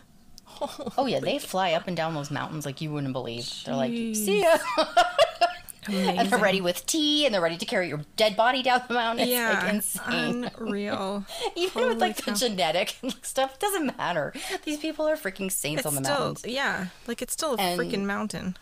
Yeah. So Kami Rita is super famous. He is known as doing the most ascents to the summit of Mount Everest. He scaled the mountain for the 25th time this May or May tw 2021. Holy cow. So his goal was to scale it 25 times. He said he wanted to do it not just for myself, but for my family, the Sherpa people, and for my country, Nepal. Um, his father was one of the first professional Sherpa guides after Everest was opened to foreign mountaineers in 1950.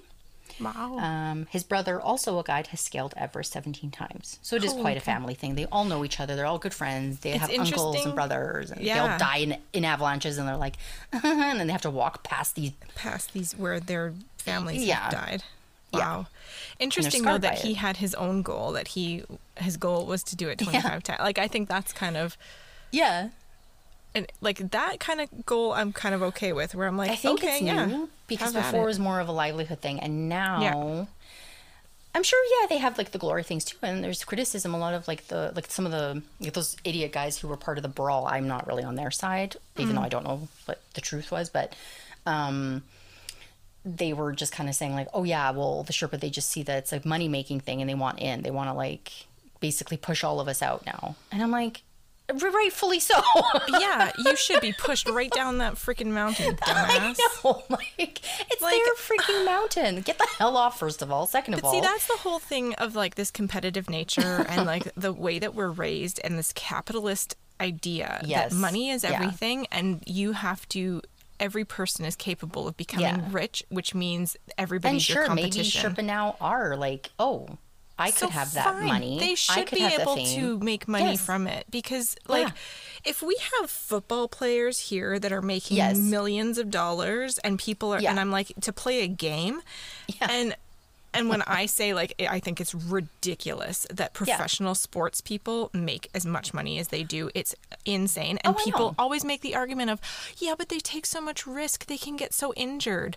Like, yeah, playing a freaking game that Yeah. they love. Like, give oh, me I a break. I'm sorry. And. I feel like mountaineering is a vanity sport as well, where It it's kind of like, you know, Yeah, Yeah. but if you're reliant on people because they can, you can't do it yourself and you are Yes. reliant on somebody else carrying your bag up for you Mm-hmm. or setting up a heater in your freaking like luxurious tent Yep. for you and carrying your body down and making sure Yeah. that the the ropes and whatever are there like you're Yeah. dependent on somebody else to do it that person who is Yeah. risking their lives should at least be making a ton of money I doing think there's it literally just a handful of people who have summited these mountains, like Westerners, completely on their own.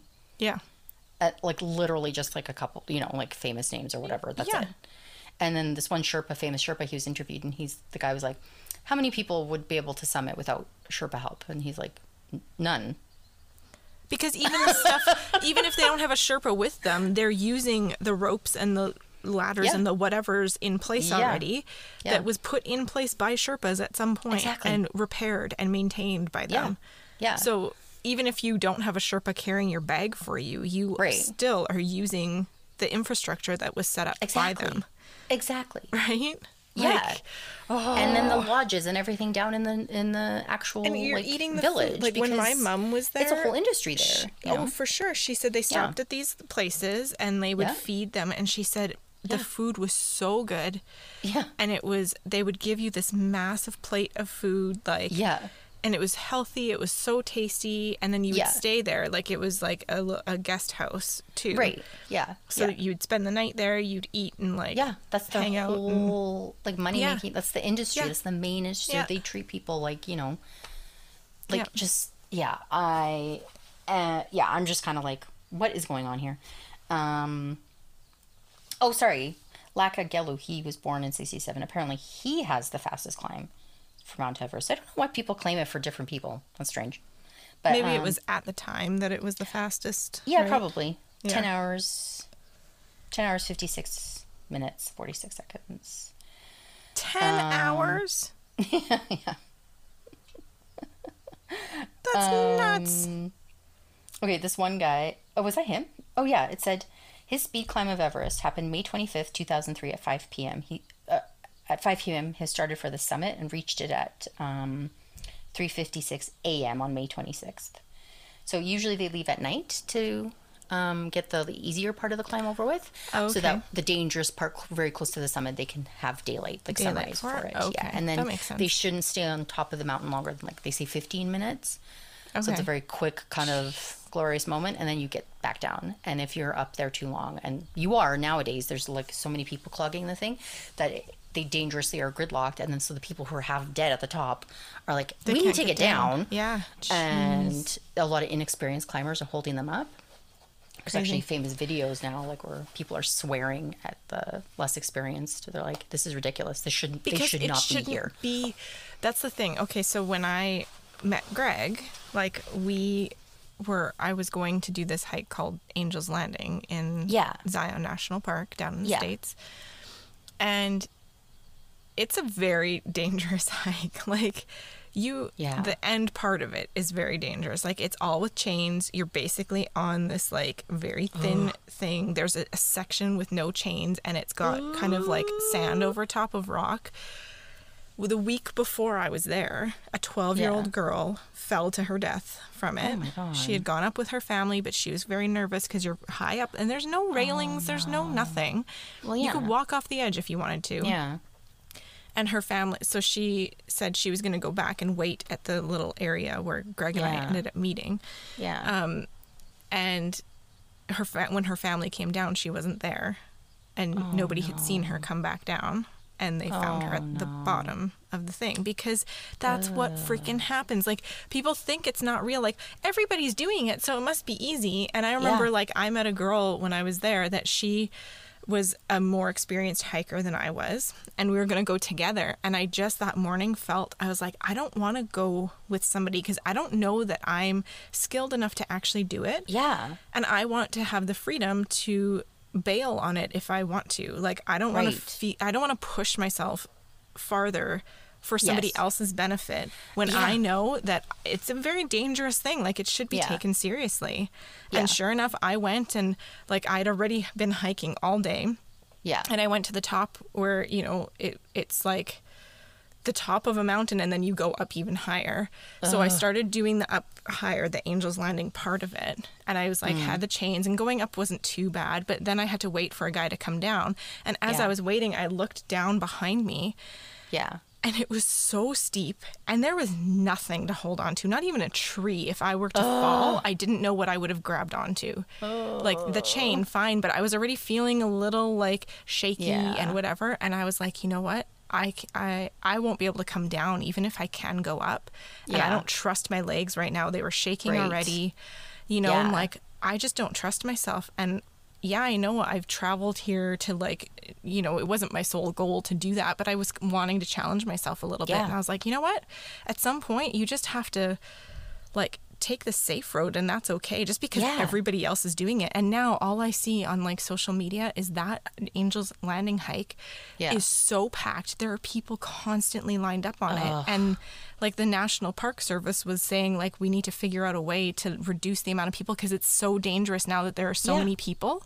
All it oh, takes yeah. is you nudge somebody accidentally as you're Yes. passing them and they will fall to their death. Like Yeah, there was an account like a people? video of this guy like you see his equipment falling down, and just a moment before, like he had fallen down Everest, and Yeah. it's like, and the climbers are right there, just they saw it, Yeah. and then they walk past these literal because these bodies are pretty well preserved, Yeah. so you walk past these actual dead bodies, and you're just like, good God, like how do you? And some climbers they are like, no, I had to. I turned around and I went home, and I'm like, to hell with this. Yeah. Like, you know, because sometimes it's not worth it.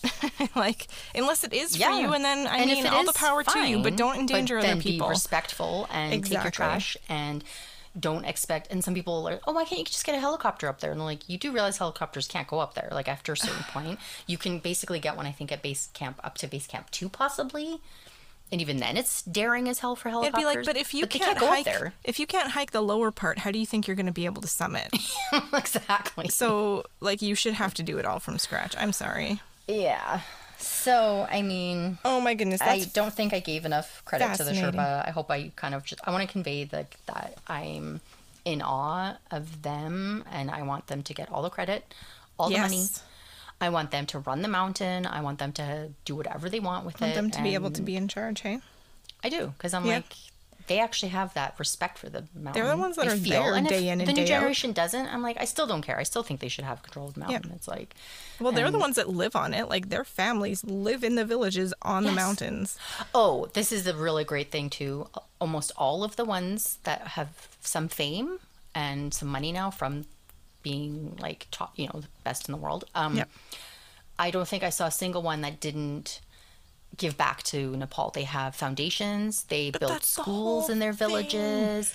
They give back like Yeah. there's no tomorrow. And I'm Yeah. like to their own like the poor people. And I'm like, there you go. Because there too, it doesn't because that money does go a lot farther because it is a poor country. It's the and same they're thing. sending their kids to abroad to like other schools and to actual schools where they hate a lot of them now they're like i don't want my kids doing this job because this was Yeah. the only option i had i want them to have a better life and i'm like Yep. yeah Yeah. Crazy. I love that they're like a culture. That's like that blew Right? my mind. That I it's not just a job, that it's an actual culture. Like you could be I a Sherpa know. Sherpa. yeah exactly I love it. Oh my gosh, that was so know fascinating. oh this was kind of a cute fact that like sherpa now the top ones they're like giving the jobs to non-sherpa ethnicities like the Oh crappy jobs That's like, awesome. because As all those be. other cultures from the like the mountain people they're like hey we have we can handle high altitude stuff too so let's get in on this action Yeah. right so they're coming along and all the stripper are like no you're gonna do the crappy jobs i'm like oh That's awesome though. But I mean, hey, they're genetically They're always human. predisposed. They're genetically better than eh, to do it. So it's fine. well yeah any, any high altitude person has and we've brought it full circle. so for my 40th birthday this year for this year i'm gonna go climb mount everest oh my god. knowing full well no just so i can say hi to all the sherpa and meet all the cool famous ones and be like wow i know you I won't amazing." climb. I'll just sit there in like the thing and like chat with them.